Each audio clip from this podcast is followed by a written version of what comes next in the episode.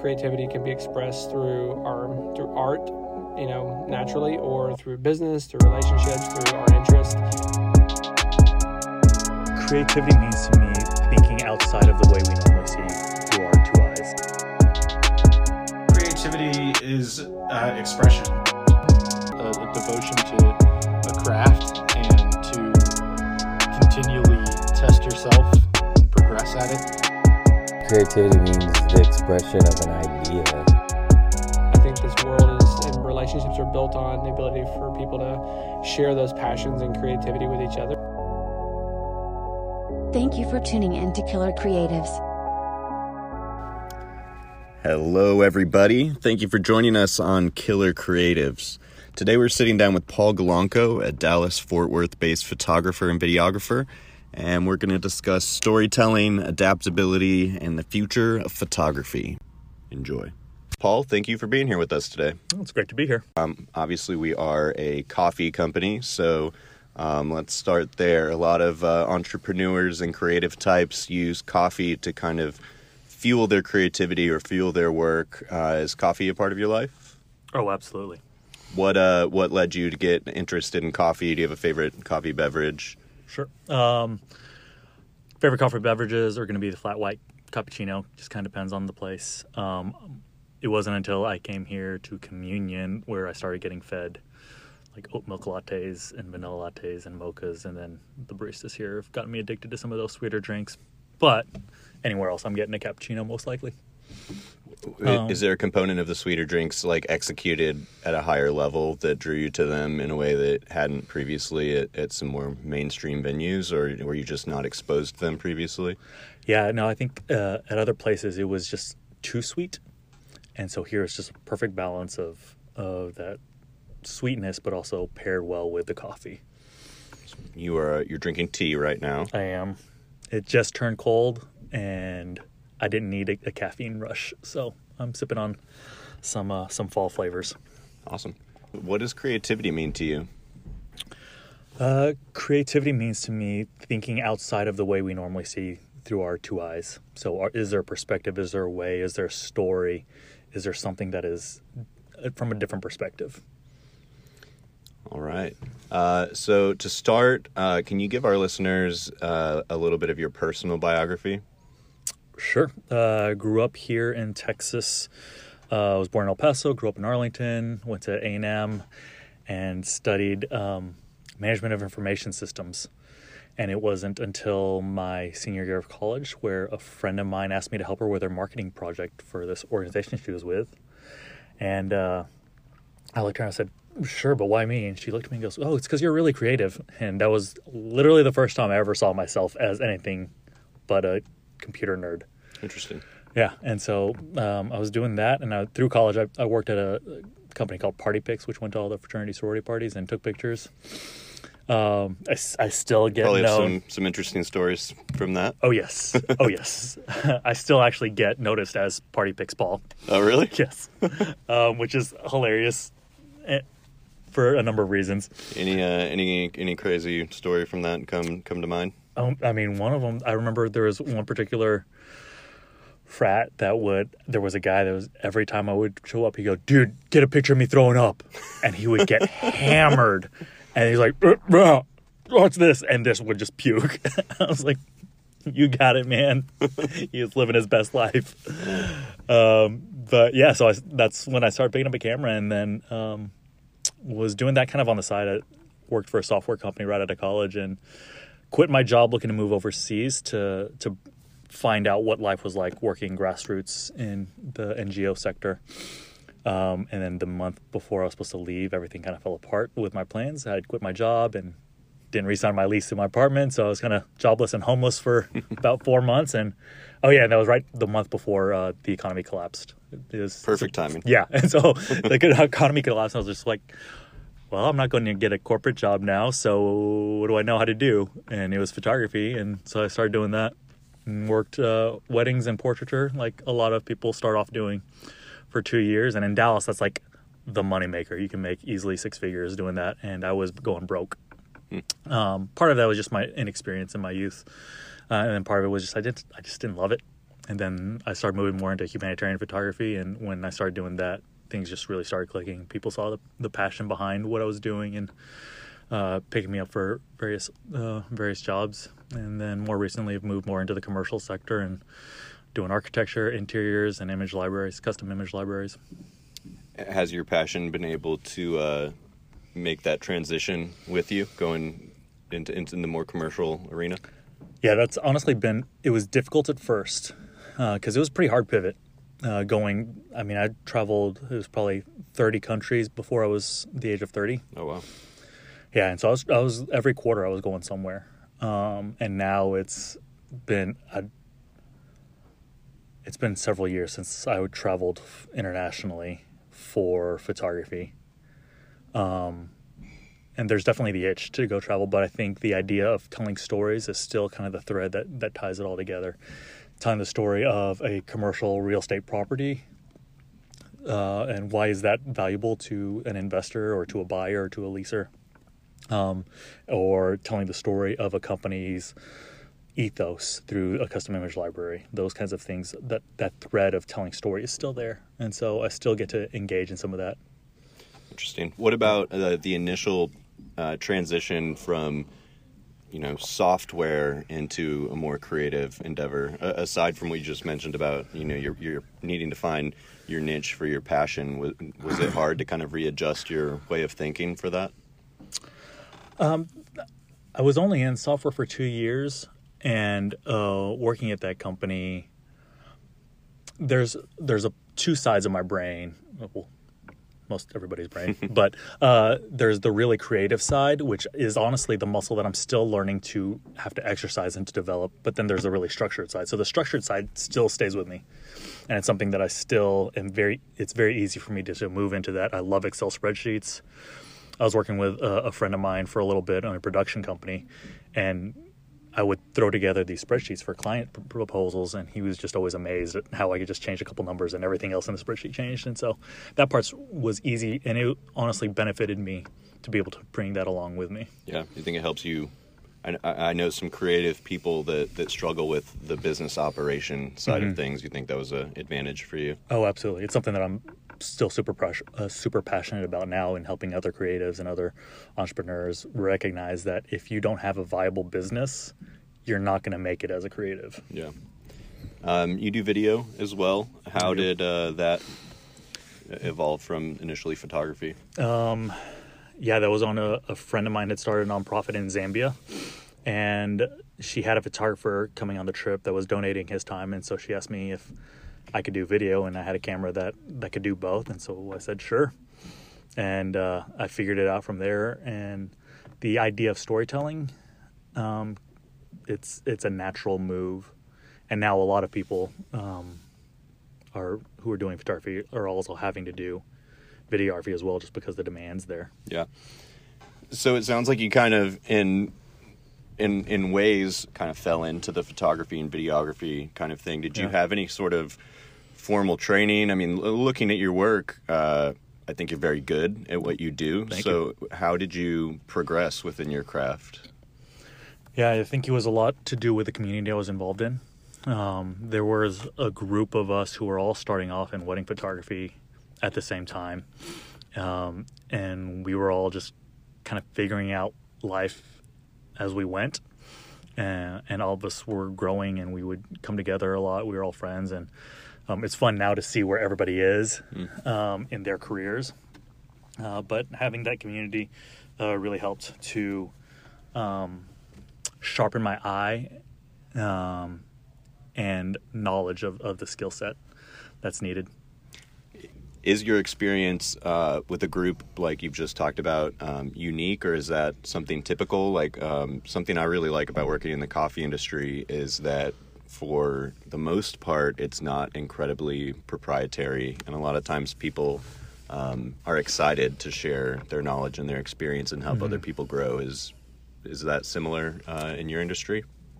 It can be when probably back in 2011, 2012, um, there was a, a, a co working space. It was one of the first ones in Dallas that opened up called Weld Spaces, and it was run by a guy named Austin Mann. He's a friend of mine, and um, he called around a, a bunch of other photographers in the area and said, "Hey, what what would you think if we just built a space where all of us could work out of it together?" And all of us had been dreaming of that in one form or fashion um, for a few years, and finally it happened. And so it was a, a space where creatives of all sorts could come and collaborate and talk ideas with each other. And it, w- it was fantastic because we could just we worked with each other. It was collaboration, not competition. But there were lots of people who said, "No, I'm not going to come over there and let all these other greedy photographers steal my clients." Yeah. and that's still a mentality here and so you'll see kind of the the whole range of like no my, my secrets are my secrets and then you'll see a bunch of people who are saying no I'll, I'll share everything i know and you see i think youtube has really helped with a lot of that in as far as monetizing what you share and so there's an actually a financial incentive to being more open Sure. Uh, so sometimes I'll see uh, a photographer, and you know they've got just half a dozen cameras and a dozen lenses, and um, you know what what's the balance between equipment and and craft here? Yeah, I uh actually almost sold some gear to a guy who's like, "Oh yeah, I just needed it as my third camera." I was like, "You have three cameras? Like what what are you doing?" Um and it, honestly, I don't know what he was doing to necessitate that. I think there's a real easy temptation in photography to be gearheads, to like want all the latest stuff and all the cool stuff. Um and I think if you're making enough that necessitates that, then great. But I say, like, if you're able to get the job done, there are better uses for your money. Um, and so, will will that piece of equipment, that piece of gear, further my career, further my business? Will it make me money, or is it going to make my life significantly easier? That's the harder question that I have to ask myself now. Of I, there's a lot of stuff I want, but there's a lot of stuff you can rent or you can borrow. They're really easy nowadays with a lot of the online shops. And so it's a matter of what is the cost benefit. Yeah, that makes sense. And you know, I've thought before when kind of considering this, and you know, I know nothing about uh, photography really, um, but you know, I've seen pictures from 30 years ago, 50 years ago that were incredible pictures. Yeah. you, you know, and they didn't have half of what we've got today. Yeah. A friend of mine, he's got his, his master's in fine arts. I think it was fine arts, but he's got a master's in photography. Um, and the one thing that I wish I had that I didn't get from learning and teaching myself was the objective standards for what is good. Like there are objective ways of composition, of color, of use of light that can dictate what is good. And those kinds of photos are the ones that are lasting through the years. Versus I can just throw a an Instagram filter on it and everyone likes it. Yeah, you know? sure.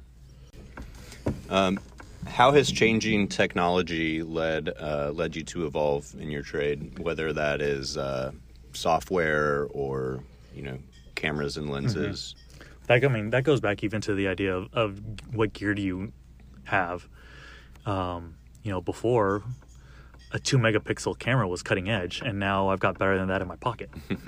um, and so technology is always going to change, and I think wanting to stay up to the to the latest and greatest is kind of a fool's chase because there are some things that last, and you need to stick with what lasts if you want to stay in the business for the long haul.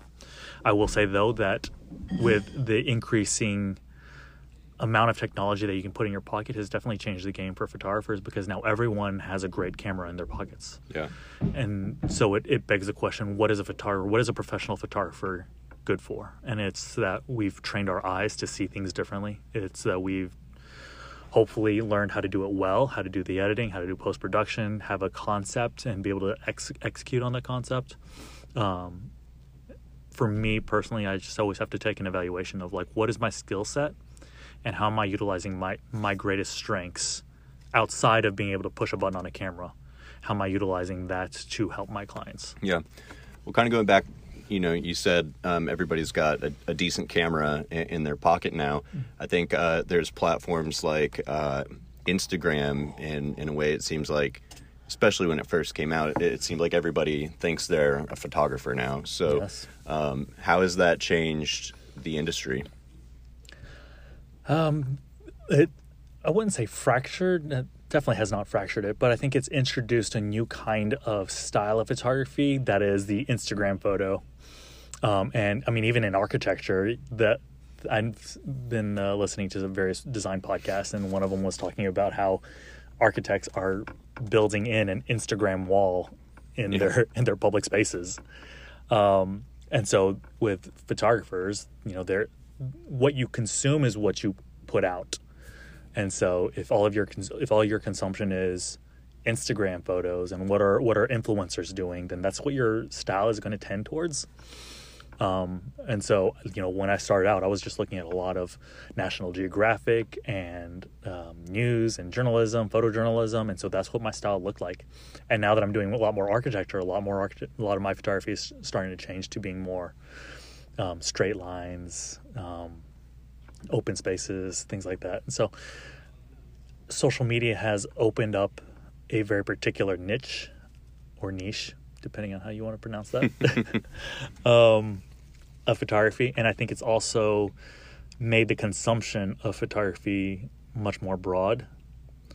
Um, and so that also goes to both ways. You know, it can either make everyone feel like they can be their own photographer, and then it also kind of elevates some who are doing it really well. Sure. Um, I think another aspect of that is that consumers in general are more media savvy now. Um, Yeah.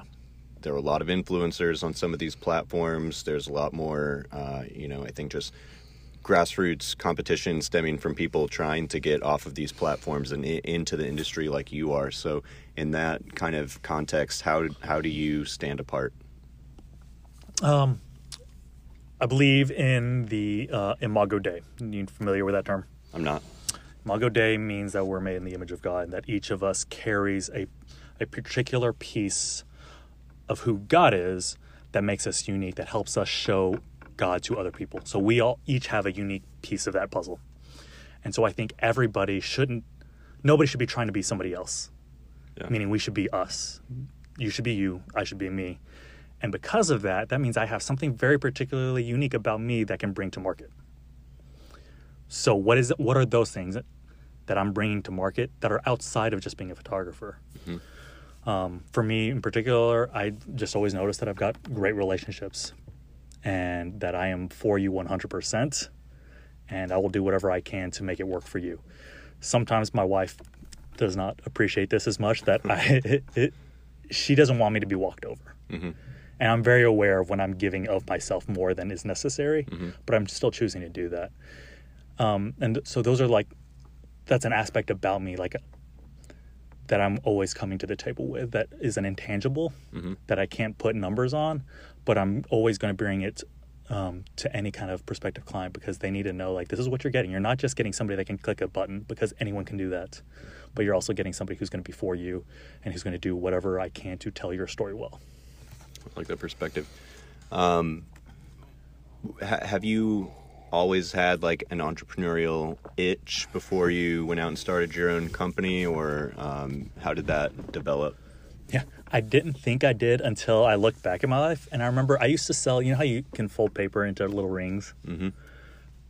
I used to just sell that in my elementary school until my teachers caught me doing it and made me stop. and in fact, there were like a couple You different. don't have a permit for that. yeah. Somebody found a note I was passing to a friend of mine talking about a girl, and he it was like a questionnaire or something. And the principal called me and was like, "Are you selling this for a service?" I was like, "No."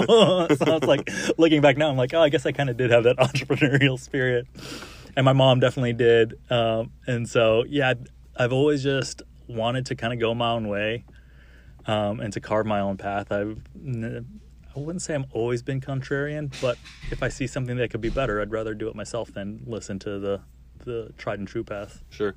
What are uh, what are some of the challenges of uh, managing your own business that way? Uh, there's a perceived stability in the corporate traditional path, the 401ks, retirements, the corporate ladder, the clear career path.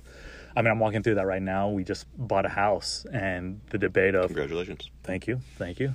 There's, there's a second home, so we purchased the first one, sold it, and now we're moving on to the second one. And there was just a lot of question marks about will we be making enough money? You know, six months, a year, two years, three years. You know, those those kinds of longer term questions, like how am I going to be able to keep continue to provide for my family Sure. um, that when there isn't a clear path forward.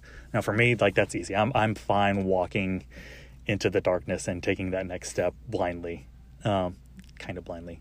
My wife isn't as comfortable with that, Yeah. and so it's definitely been a, a wrestle between us. But honestly, I mean, I I look at my kids and think I wanted to give them the best, and so not having that perceived stability is difficult. Yeah. How has that uh, facilitated personal growth, like outside of just your work?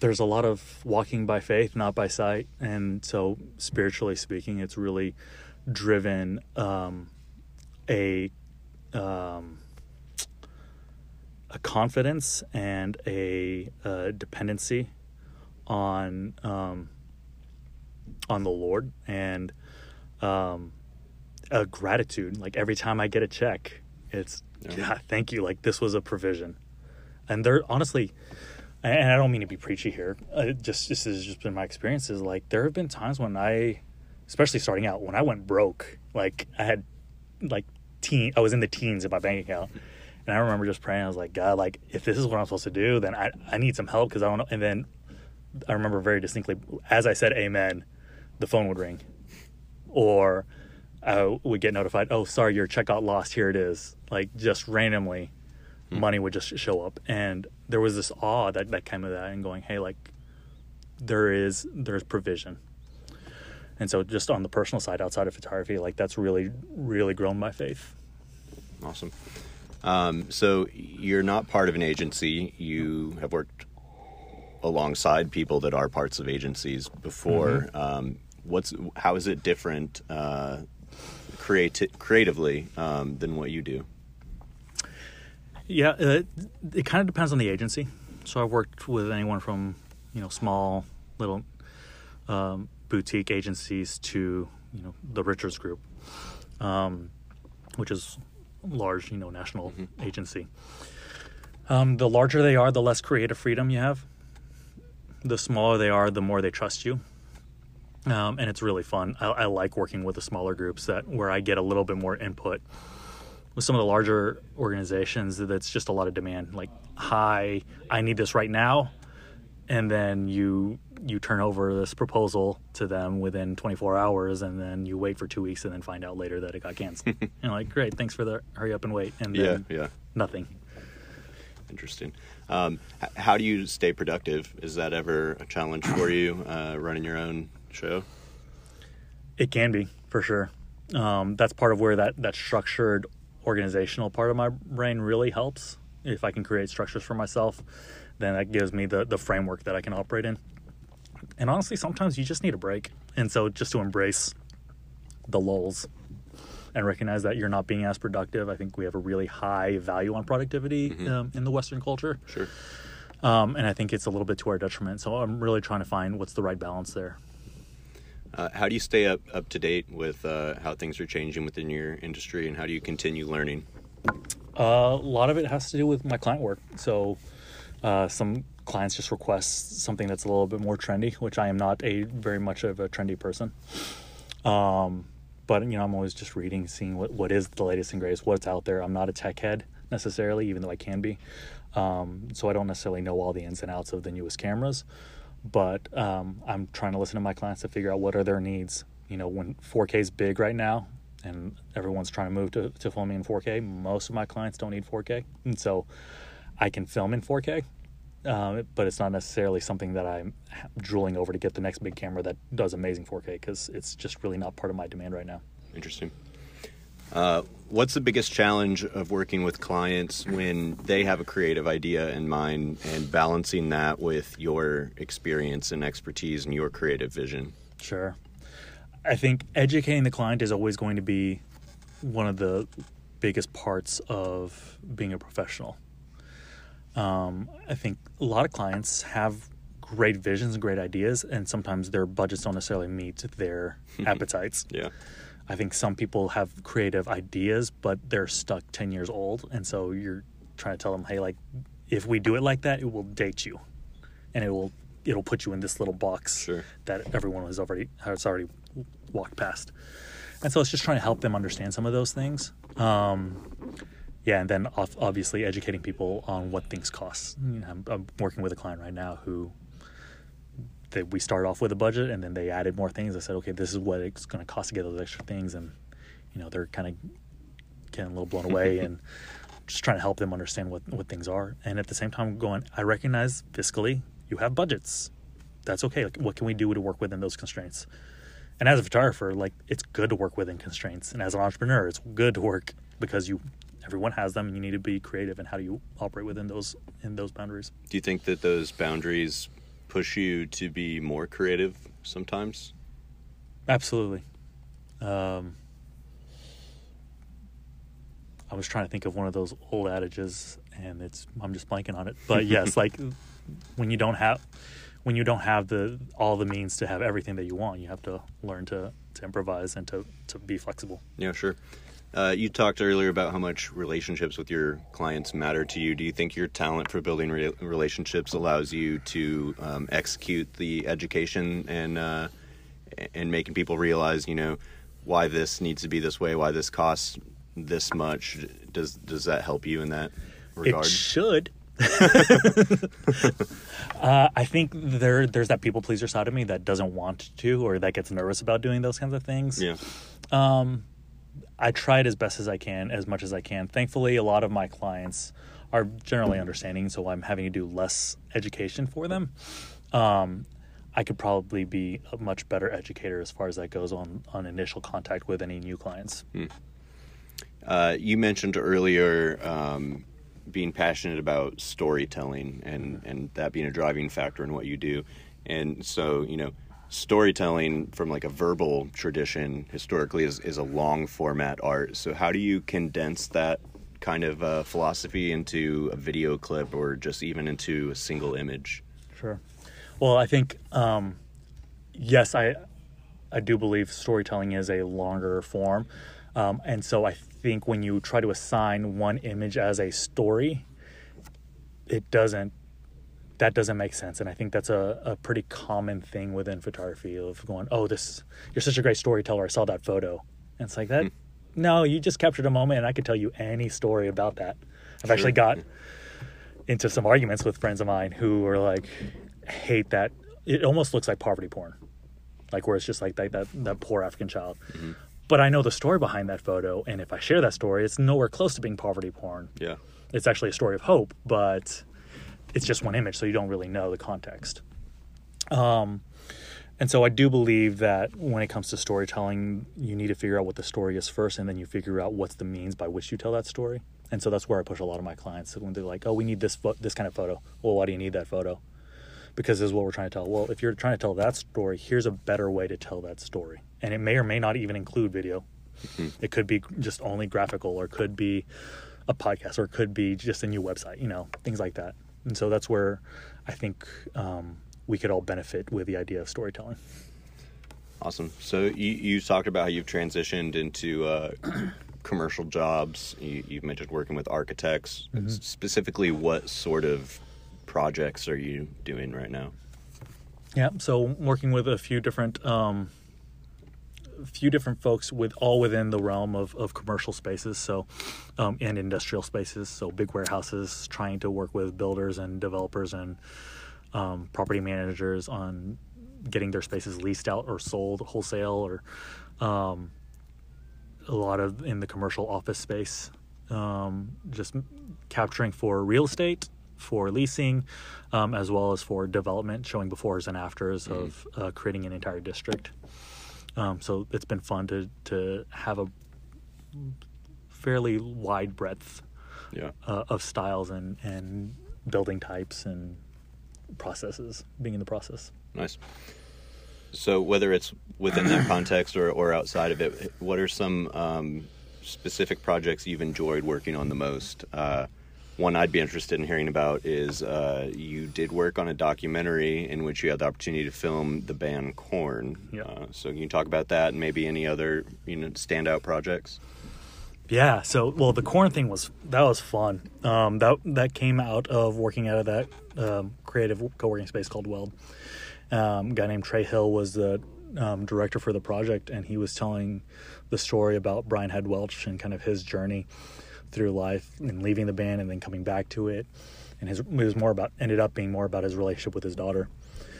It's called uh, "Loud Krazy Love," and uh, when they were when Head had joined back up with the band, uh, they were kind of doing a reunion tour, and they were coming through Dallas on Halloween, and so it was just nuts. It's fitting. Yes, I mean, it, it was amazing, and um, I got to run camera a little bit, like one of the B cams or um, one of this kind of the supplemental footage, and got to run audio boom for some interviews. Got to be a PA. I mean, kind of all hands on deck for that one. Um, but it was just a lot of fun. He he just tapped into his network. Trey tapped into his network for other creatives that could help out, and we all got to play a little piece of it. So it was a lot of fun to to work on that um, and get to meet Head um, as part of his reunion and, and, and just the highs of that that show, which was Yeah. amazing. Were you familiar with them much? I mean, I knew their music. I wasn't necessarily a metalhead at all. There were the opening bands I didn't know at all, um, but then actually getting to be behind the stage and uh, right behind the drum kit and off to the side, watching them perform, definitely made me want to see more Korn shows after that. cool. um, but it also, I mean, I love any of those behind the scenes stuff where you get to see behind the curtain a little bit. Yeah, sure. It just makes things so much more interesting to me. Very cool. What are some other uh, standout projects? Um, getting to do uh, more image library stuff. So I think there's a move right now away from stock. Um, you know, and, and stock imagery is you know you go to Getty Images or Adobe Stock and you just buy an image, or sometimes it's even free, um, and you get to use that on your website wherever you want. But it's the same image that everybody else is using. Um, and so now companies are starting to want to have their own images, their own library of images that are more tailored to them.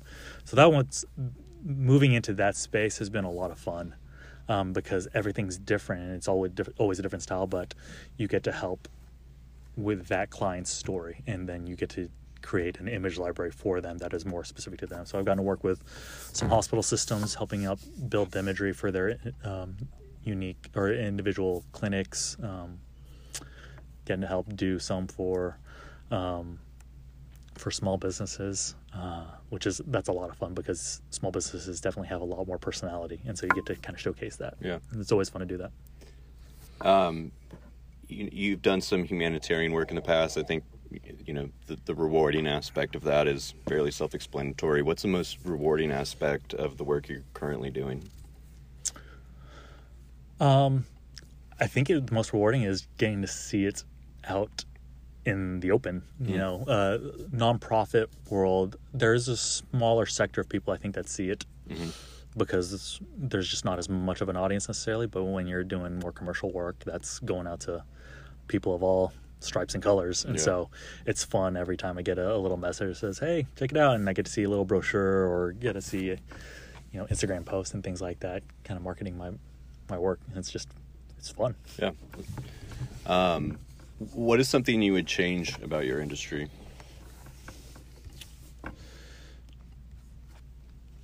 Uh geez, I don't even know where to start with that one. I think there's a lot of different places that I'd like to see changed as far as what is the standard for success. It's not the amount of followers that you have. I think that's a really easy temptation. The necessity to have all the right gear. Um, and I think the biggest thing is really just the ethics behind photography. What do you mean Um, by that? using a photo of someone to get a Pulitzer Prize or to get more fame and notoriety, and you're not necessarily even showing the real story behind what's actually happening, but you just saw, oh, this is a good, this is a good photo. Let me, I bet you I can submit this to a bunch of magazines and get a lot of money for it. You know, I think there's that drive just to get that right photo without realizing or understanding the story behind that photo. Yeah, can be ex- exploitative. yeah.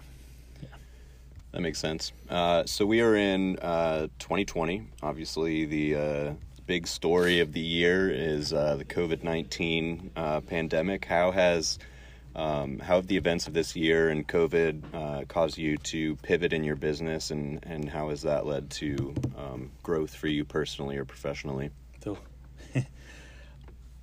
I read a blog at the beginning of the year when COVID first hit that said this is the blizzard at the beginning of a two-year winter with Wow. no summers. And I thought, well, that sucks, and it's, it's really held true. Like it's, I I had my entire year's worth of work wiped clean Wow. starting in March. Um, and so it, when you have six months worth of income wiped off, it makes you reconsider what you're doing. um, so I definitely looked around to see is there is there another industry or another place where I could mm, provide income for my family, and there probably were, but then business started coming back up in a different way. Um, yeah, the, the purpose of that blog uh, was just to say that the game has fundamentally changed for everyone. Unless you're a Google um, or an Amazon, you have to do business differently. Why you do business is the same. Who you're working for, that's the same. But how you do it needs to change. And so I've had to pivot a lot. You know, I know I've relied a lot on my cost of doing business to figure out how am I going to price projects. And what I used to price projects for, I'm not pricing the same way now. And especially at the beginning of the uh, pandemic, anytime a client would ask like, "Hey, what are your rates?" I said, "I know that your business is hurting, so I'm going to be flexible to whatever we can make work for both of us." And I knew what my bottom line was of what I needed to be bringing in, which changed because my budgets changed Yeah. personally and professionally. It definitely got to dip down, and um, so I've had to really be much more flexible. And for a while, I swore off doing video just because I wanted to focus 100% on photography, and everything has gone online, uh, including, you know, Zoom calls and everything. And so a lot of my uh, work has actually been editing videos of, that other people have shot that they needed to look a little bit more professional. So they send it over to me, and um, oddly enough, I've actually enjoyed it way more than I thought I would, or than I did. Yeah. I used to hate it. Is it challenging working within the context of what somebody else has created and, you know, navigating, adding your value to that while maintaining, you know, what they've done? Sure. Yeah. Um, the temptation is there to say, oh, that looks like crap. I don't want my name on that. People love hearing that. Yes. I, th- I think there's a false sense of ego in the creative sphere that everything I put out has to be amazing and has to look like me. When that's not necessarily the case. What I'm what I'm delivering to my clients needs to look like them. Yeah. And so I need to go by am I doing better than what their standards are? As long as I'm able to deliver that, then I'm still doing okay. Uh, and sometimes it really does doesn't look great. Like I've taken iPhone videos that people have sent me and said, "Hey, can you just make clean this up?" I'm like, I, I'm not sure where to start, but sure. and then uh, obviously that's where some of the education comes in. It's like, hey, it's not going to sound like this or it's not going to look like this. As long as we understand what expectations are, then we're doing okay. And I think that's where a lot of it comes. I think COVID has changed the expectation of what things should look like, both in providing higher quality as well as providing lower standards. Like a Zoom call isn't going to look amazing, but everyone expects it to be a Zoom call, so they're not expecting it to be the latest, uh, you know, Hollywood film. Sure. What about on the higher quality end of that that you just mentioned? Yeah, so they're wanting. It's more of I mm, where most people are expecting an iPhone video. Let me provide you with something that's a higher quality. You know, um, I just helped the Dallas Opera with a rebroadcast of Carmen, and it was shot two years ago, so technology is a little bit different, and some of the styling is a little bit different. But I was able to provide them with something that was a better quality than their original film to pat, to match up with theirs, Yeah. um, and so it helps make them look good and clean and professional. Yeah, very cool. Where do you see the future of the photography, videography, marketing uh, industries going right now in light of COVID and just in light of, you know, where it would be going naturally? Yeah, I think, um, like I talked about before, I, I see more need for custom image libraries, custom imagery that's more tailored to the um, to your clients. Uh, I see a big draw as far as storytelling goes. Um, you know, there's a tons of uh, stuff that's getting put out right now that I, at least maybe I've just been paying attention more about what is storytelling and how do you do good storytelling and how do you do keep it clean and get to this point. Um, I think a lot of people are uh, really needing to have a story that they are part of that is inspiring and, and inviting people to, to take a part in that. Yeah. Uh, what are some of your professional goals moving forward? Yeah. So, um, I mean, I'd love to keep growing my business back to what it was pre-COVID. That's a big goal. Sure. Um, but there are a couple different arenas, uh, new spaces that I'm kind of moving into or, or considering. Uh, one of them is I mentioned before, like how much I operate more on the business technical side of things, like spreadsheets. Love helping people figure out what their cost of doing business is, how to set up a business, like being more on the business end to think through some of those things and coaching people through those. So I've got a few clients, um, friends, and and otherwise who I'm helping them kind of think through what's their story Yeah. and how to structure it so that they can continue to do this uh, as a career, not just as a hobby. Yeah. And then also working with uh, a few different folks on helping tell their story, again, with those custom image libraries. But not even just that, it's also like helping them develop a website and trying to help them tell their story better on an online presence. Um, and really working through what is this story, who's your client, who's the hero of your story, um, and really getting to capture that really well. Awesome. Well, uh, that's our time for today. Uh, where can our listeners learn more about you and your business? Uh, any social media, websites, anything you want to shout out? Yep. Uh, my website's www.paulgoimages.com, and that's pretty much my presence all online. So, Paul Go Images. PaulGoImages.com. Awesome. Well, uh, Paul, thank you for your time today. It was a pleasure talking to you. Likewise, Tim. Appreciate you. Thank you, everybody listening. This has been Killer Creatives. Peace. Bye.